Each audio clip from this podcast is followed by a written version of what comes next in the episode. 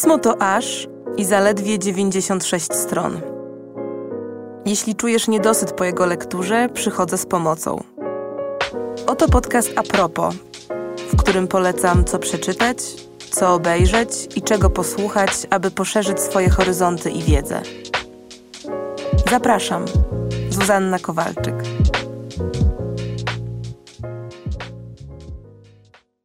Cześć, jak zawsze bardzo się cieszę, że słyszymy się w kolejnym odcinku podcastu A propos. Odcinku, na który nie ukrywam, bardzo się cieszę, bo od dłuższego już czasu chciałam w tym temacie nagrać odcinek i wypatrywałam ku temu okazji.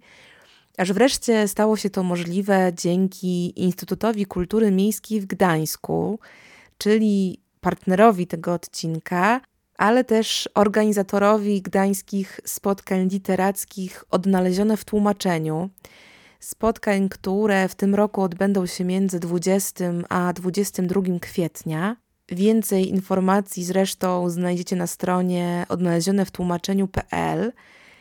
A zatem myślę, że już po tym mało dyskretnym wstępie nie jest ciężko się domyślić, że będzie to odcinek a propos przekładu.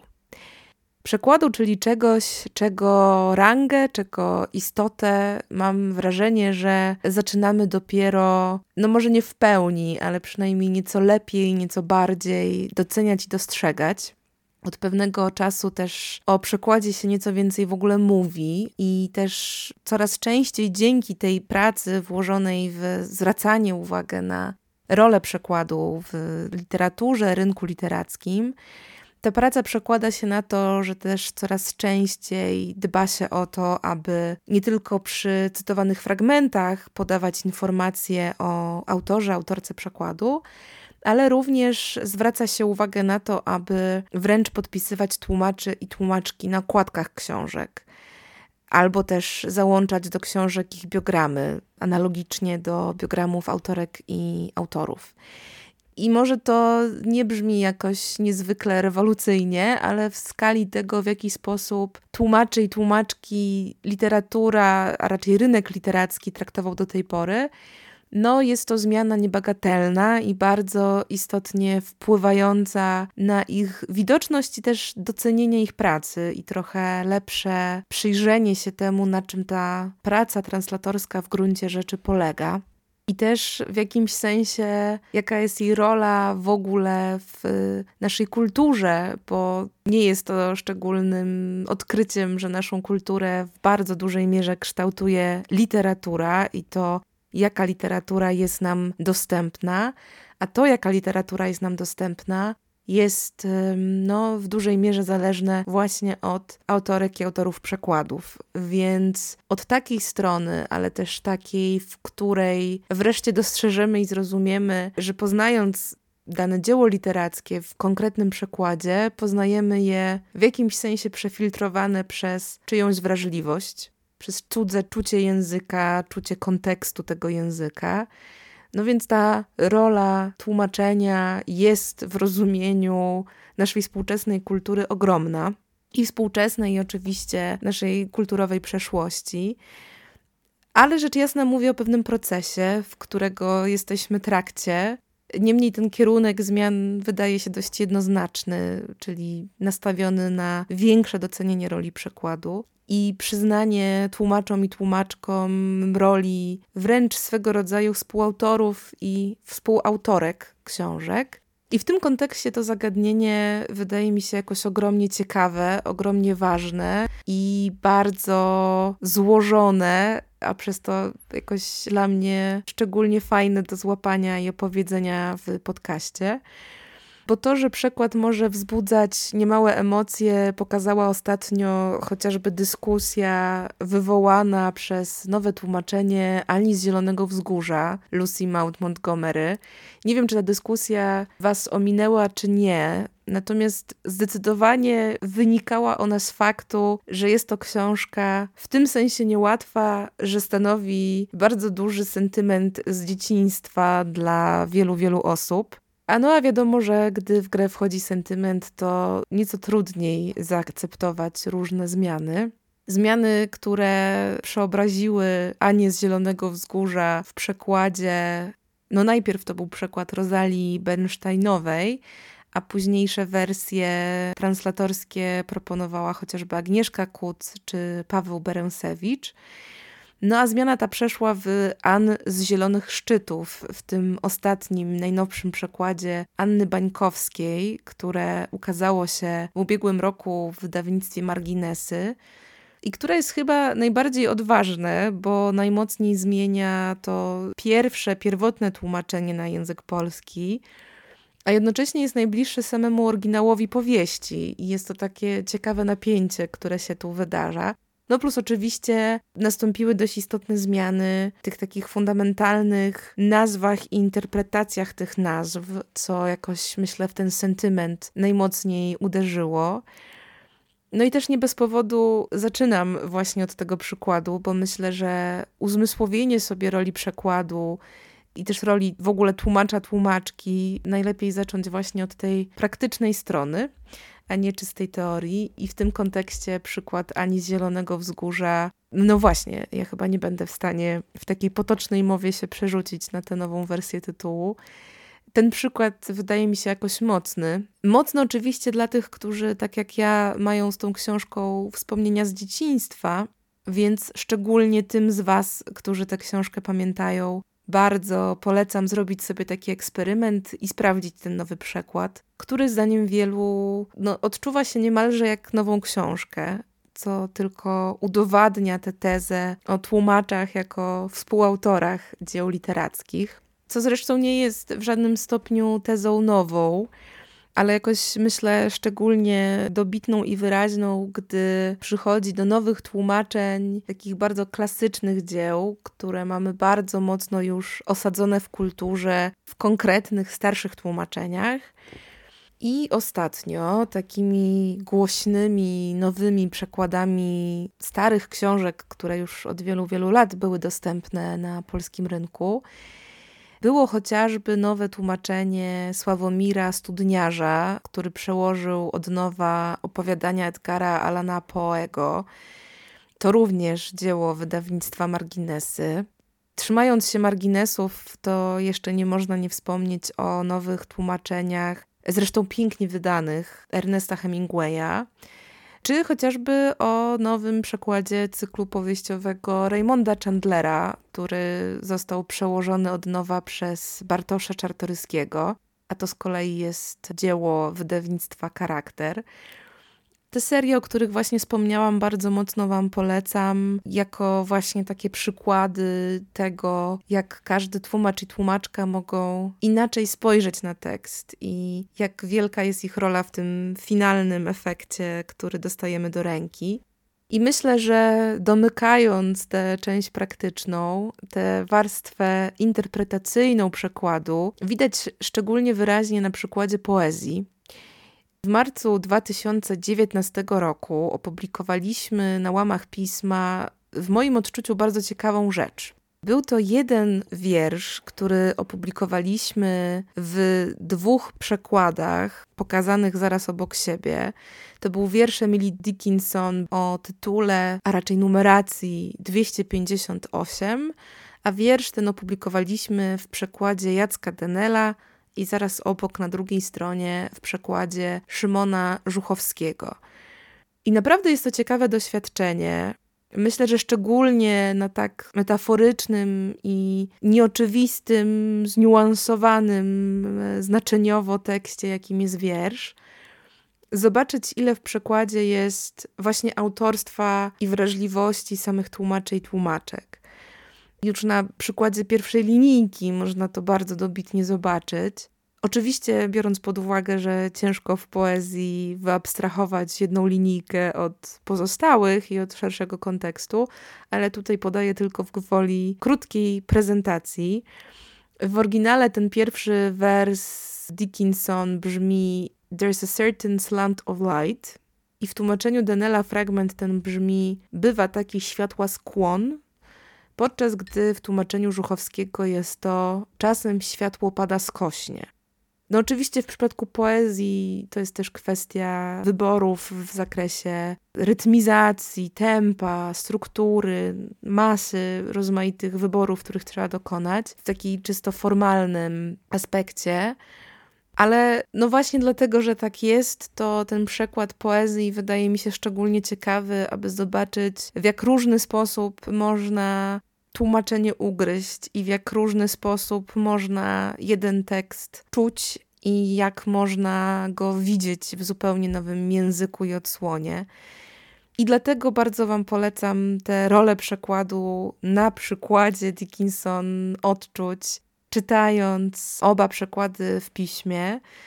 I tu naturalnie, jak zawsze, przypominam, że jeśli nie macie dostępu do pisma, to bardzo wam polecam skorzystać z kodu zniżkowego APROPO, który przez pierwsze 5 miesięcy pozwala wam korzystać z dostępu do pisma za połowę ceny.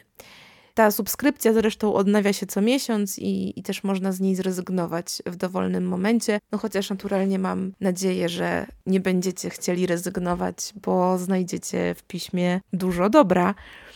Ale skoro już nawiązałam do poezji, to kontynuując moją opowieść o przekładzie, chcę w tym kontekście jeszcze zwrócić waszą uwagę na inną dość ciekawą pozycję, czyli na książkę Andrzeja Kopackiego, która nosi tytuł 21 wierszy w przekładzie i szkicach. To jest 21 niemieckojęzycznych wierszy w przekładzie i wyborze Andrzeja Kopackiego, które zostały w tym wydaniu wzbogacone o jego taki odautorski komentarz, w którym właśnie jako tłumacz, nomen omen, tłumaczy się z tego w oparciu o jakie przesłanki dokonuje takich, a nie innych decyzji translatorskich. I właśnie rozbierając ten swój proces translatorski na trochę takie czynniki pierwsze i trochę pokazując nam jego kulisy, pokazuje tak naprawdę, jak mocno te decyzje są warunkowane i kontekstem danych czasów, i wiedzą na temat historii, literatury i polityki, i braniem pod uwagę motywów w twórczości danego poety czy poetki, choć w przypadku tego wyboru wierszy akurat głównie poety. Też jak istotne jest uwzględnianie motywów danej epoki albo danego nurtu literackiego, w którym dany autor, autorka tworzyła. No, główną puentą tych translatorskich eksplikacji Kopackiego jest to, że rzeczywiście po literaturze widać bardzo wyraźnie, jak przekład jest silnie literaturoznawczą pracą. To znaczy, jak sumienny przekład wnika głęboko w dany tekst i w kontekst, w jakim dany tekst powstał. I jak ta praca polega właśnie na obchodzeniu rozmaitych językowych pułapek, a jednocześnie jak jedną z tych pułapek jest oddanie tego złożonego kontekstu w jednoczesnym jakby niezatraceniu tych różnych płaszczyzn, które są ciężkie do uchwycenia. No bardzo wam tę pozycję polecam, bo jest to rzeczywiście ciekawy wgląd za kulisy tej translatorskiej pracy. A skoro już mamy zgłębiać te kulisy i za nie zaglądać, czyli tak jakby wchodzić do głowy, to nie mogę nie wspomnieć o komiksie W głowie tłumaczy. To jest komiks, który powstał zresztą przy okazji 4. edycji Gdańskich Spotkań Literackich Odnalezione w Tłumaczeniu, więc już nie tylko ten podcast, ale również ta książka dzięki Odnalezionemu w Tłumaczeniu powstała.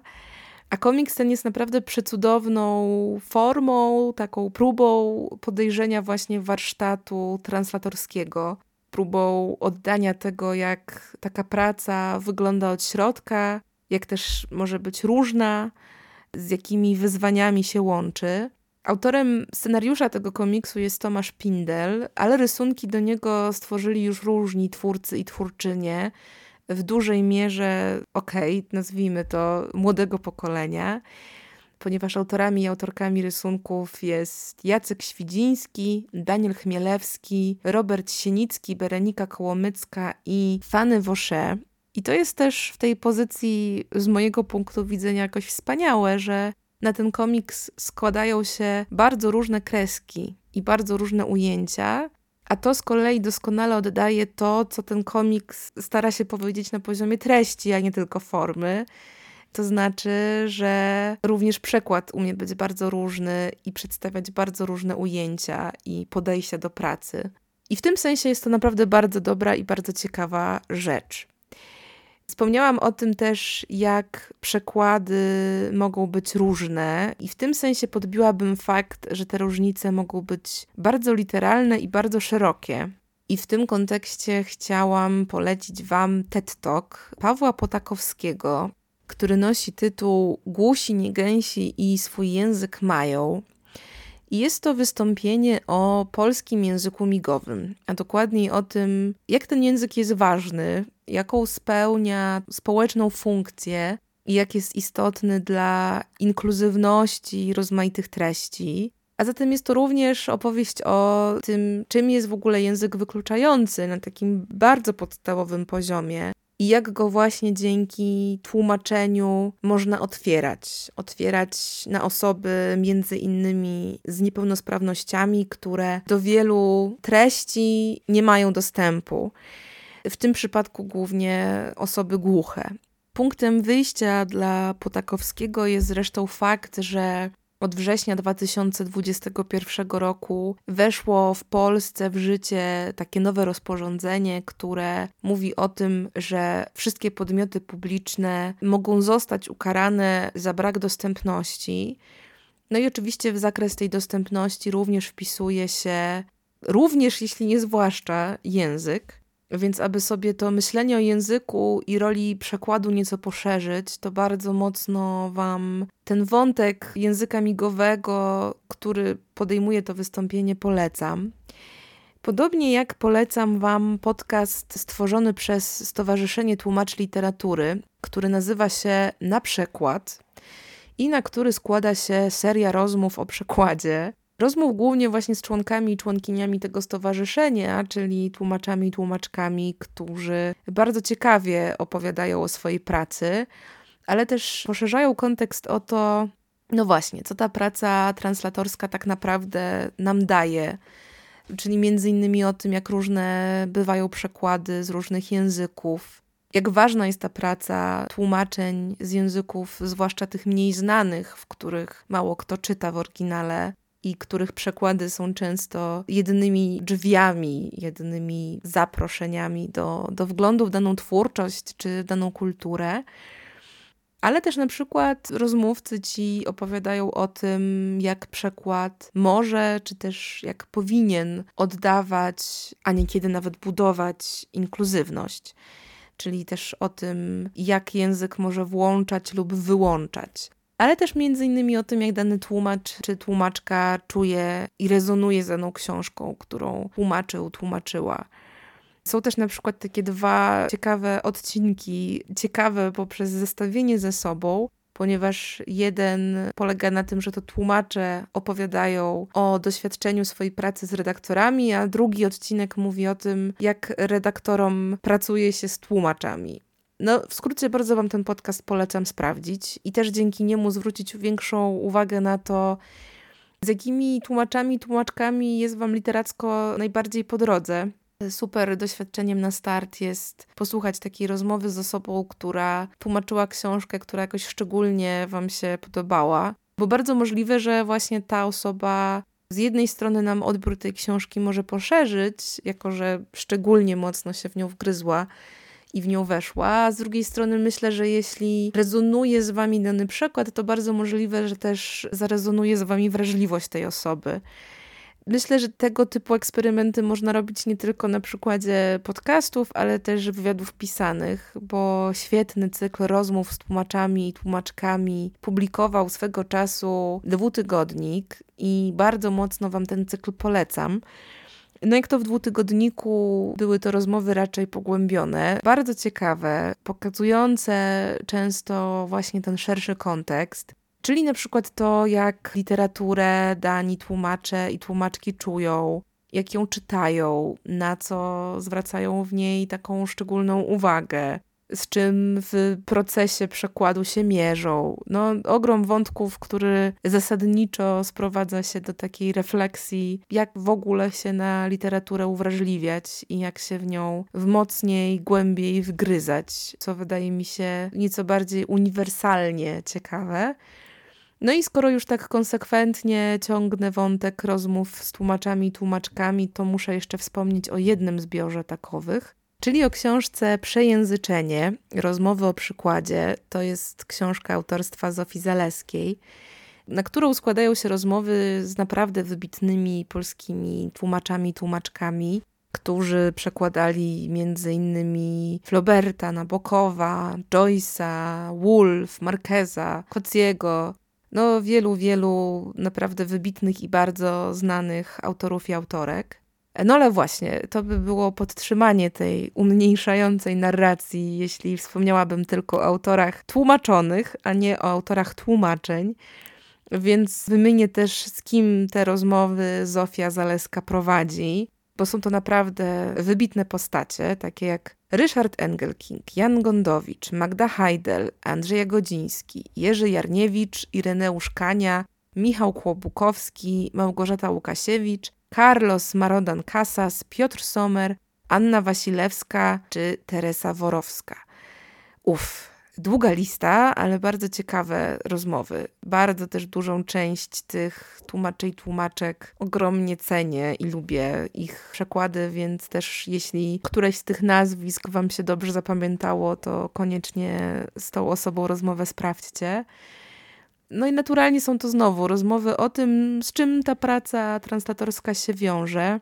I też mam poczucie, że w tym przypadku są to często rozmowy o tym, jak duża jest w tym przypadku odpowiedzialność. To znaczy odpowiedzialność biorąca się z tego, że to właśnie tłumacze są tymi pośrednikami w literackim świecie i to ich rola jest nie tylko kluczowa dla naszej możliwości zgłębienia danej książki w nieznanym nam języku, ale jest też niebagatelna dla w ogóle kształtu naszej kultury, którą te przekłady współtworzą.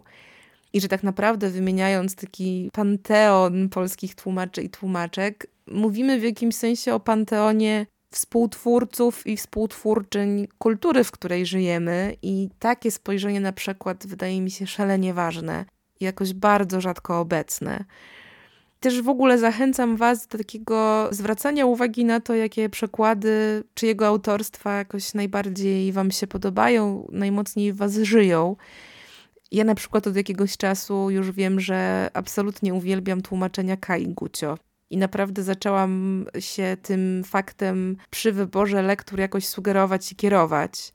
I na przykład kiedy dowiaduję się, że daną książkę, która jakoś mnie zaciekawiła, przełożyła właśnie Gucio, to już jakoś od razu mam większe przekonanie, że będzie mi się z tą książką dobrze spędzało czas i że jest bardzo duża szansa na to, że ta książka, przynajmniej na poziomie języka i stylu, będzie dla mnie w odbiorze jakoś ważna.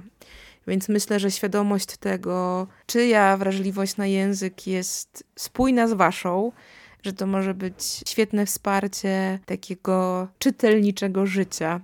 I od tej też strony polecam wam sprawdzić książkę Krzysztofa Umińskiego. Ta książka nosi tytuł Trzy tłumaczki i jest to książka o Marii Skibniewskiej, Joannie Guze i Annie Przedpełskiej-Trzeciakowskiej, czyli o trzech absolutnie wybitnych tłumaczkach, które w PRL-u przełożyły ogrom francuskiej i anglosaskiej klasyki.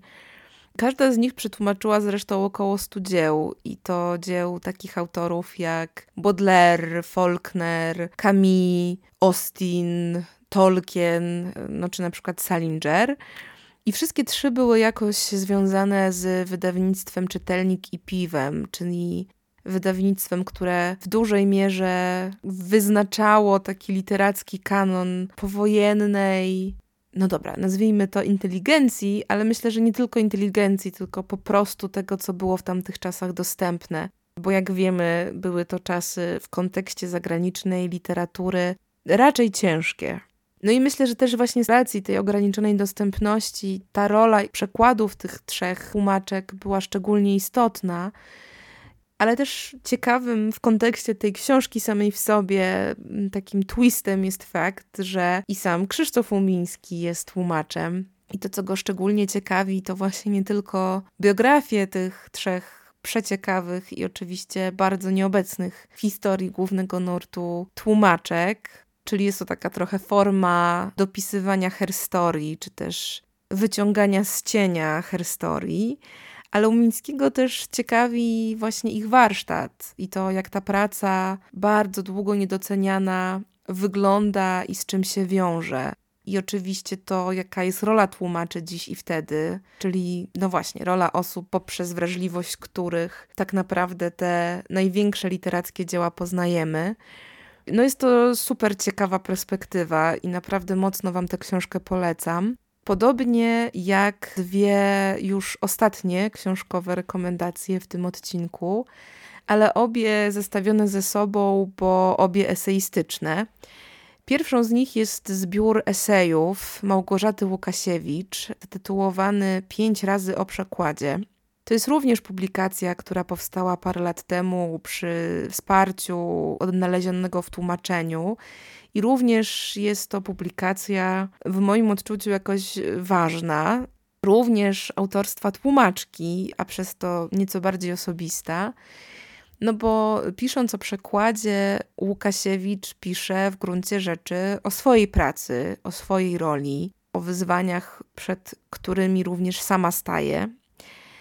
Ale też nie jest tak, że jest to eseistyka całkiem wsobna, raczej bym powiedziała, że otwarta i otwierająca, bo zmagająca się z próbą zdefiniowania samej literatury i tego, co literaturze robi, co jej daje przekład. Też w tych esejach Łukasiewicz zmaga się z takim opisem pozycji obcości w kontekście poznawania opowieści w innych językach, w kontekście przekładania właśnie nie tylko tekstu, ale samego kontekstu, kultury nierzadko, niuansów, które są w tym języku gdzieś ukryte. Książka, która tradycję przekładu i jego warsztat wpisuje naprawdę w szerszy kontekst i w tym sensie uważam, że jest to lektura ciekawa dla każdego czytelnika i czytelniczki, nie tylko dla tych stricte zainteresowanych instytucją przekładu. I w dość podobny sposób myślę też o książce profesora Tadeusza Sławka, książce, która nosi tytuł Na okrężnych drogach – Tłumaczenie literackie i jego światy. Jest to książka, która również powstała dzięki Odnalezionemu w Tłumaczeniu. I jest to również książka jakoś dla mnie ważna. I to nie dlatego, że ja rzeczywiście ogromnie sobie i pisarstwo, i myślicielstwo profesora Sławka cenię, ale też dlatego, że te eseje są dla mnie jakoś niezwykle inspirujące. Inspirujące i w kontekście jakiejś mojej wrażliwości w obszarze pisania, ale też mojej wrażliwości jako czytelniczki. I to podejście, które profesor Sławek reprezentuje, czyli takie myślenie o przekładzie jako o pewnej, jak on to nazywa, polityce wielogłosowości, czyli takie podejście do przekładu jako pewnej interpretacji i wizji świata. Podejście, które ma być otwarte i ma być zapraszające, a przez to też pełni taką funkcję wspólnotowo-twórczą, to znaczy, że przekład ma tworzyć kulturę, a przez to tworzyć jakąś wspólnotę, przekładając to, co obce, na jakoś znajome. Takie ujęcie jest mi bardzo bliskie i zmusza mnie do myślenia o tym, jaka jest ta wspomniana już odpowiedzialność każdego, kto pisze. I to niezależnie od tego, czy pisze własne myśli, czy przekłada na inny język cudze myśli. Czyli de facto też po prostu pisze. I wydaje mi się, że ta książka profesora Sławka jest w jakimś sensie wyjątkowo odważna, bo profesor Sławek sugeruje w niej, że wręcz przy pomocy przekładu i literatury, co za tym idzie, możliwe jest zaprowadzanie takich naprawdę realnych zmian w naszej rzeczywistości, skoro tę rzeczywistość w dużej mierze ustawia kultura. A nawet jeśli nie rzeczywistość jako taką, to przynajmniej to, w jaki sposób tę rzeczywistość widzimy, czujemy, postrzegamy. I takie myślenie o literaturze jest dla mnie jakoś tak inspirujące, tak ożywcze, jakoś tak mi daje poczucie sensu tego, co robimy i myślę, że będzie to dość podobne odczucie i dla większości tłumaczy i tłumaczek, ale też w ogóle dla wszystkich tych, którzy w cudzysłowie w tej literaturze robią, a przypominam, że robią w niej również czytelnicy i czytelniczki. Mam nadzieję, że jakoś was to zainspiruje. Jeśli nie ta konkretnie książka, to chociaż jedna pozycja z wielu przedstawionych w tym odcinku. Bardzo dziękuję partnerowi tego odcinka, czyli Instytutowi Kultury Miejskiej w Gdańsku, organizatorowi Gdańskich Spotkań Literackich Odnalezione w Tłumaczeniu. Przypominam, że tegoroczna edycja spotkań odbędzie się między 20 a 22 kwietnia. Przypominam też o kodzie zniżkowym na dostęp do pisma, kodzie o treści a propos. I jak zawsze bardzo wam dziękuję za wysłuchanie tego odcinka do końca i do usłyszenia niebawem.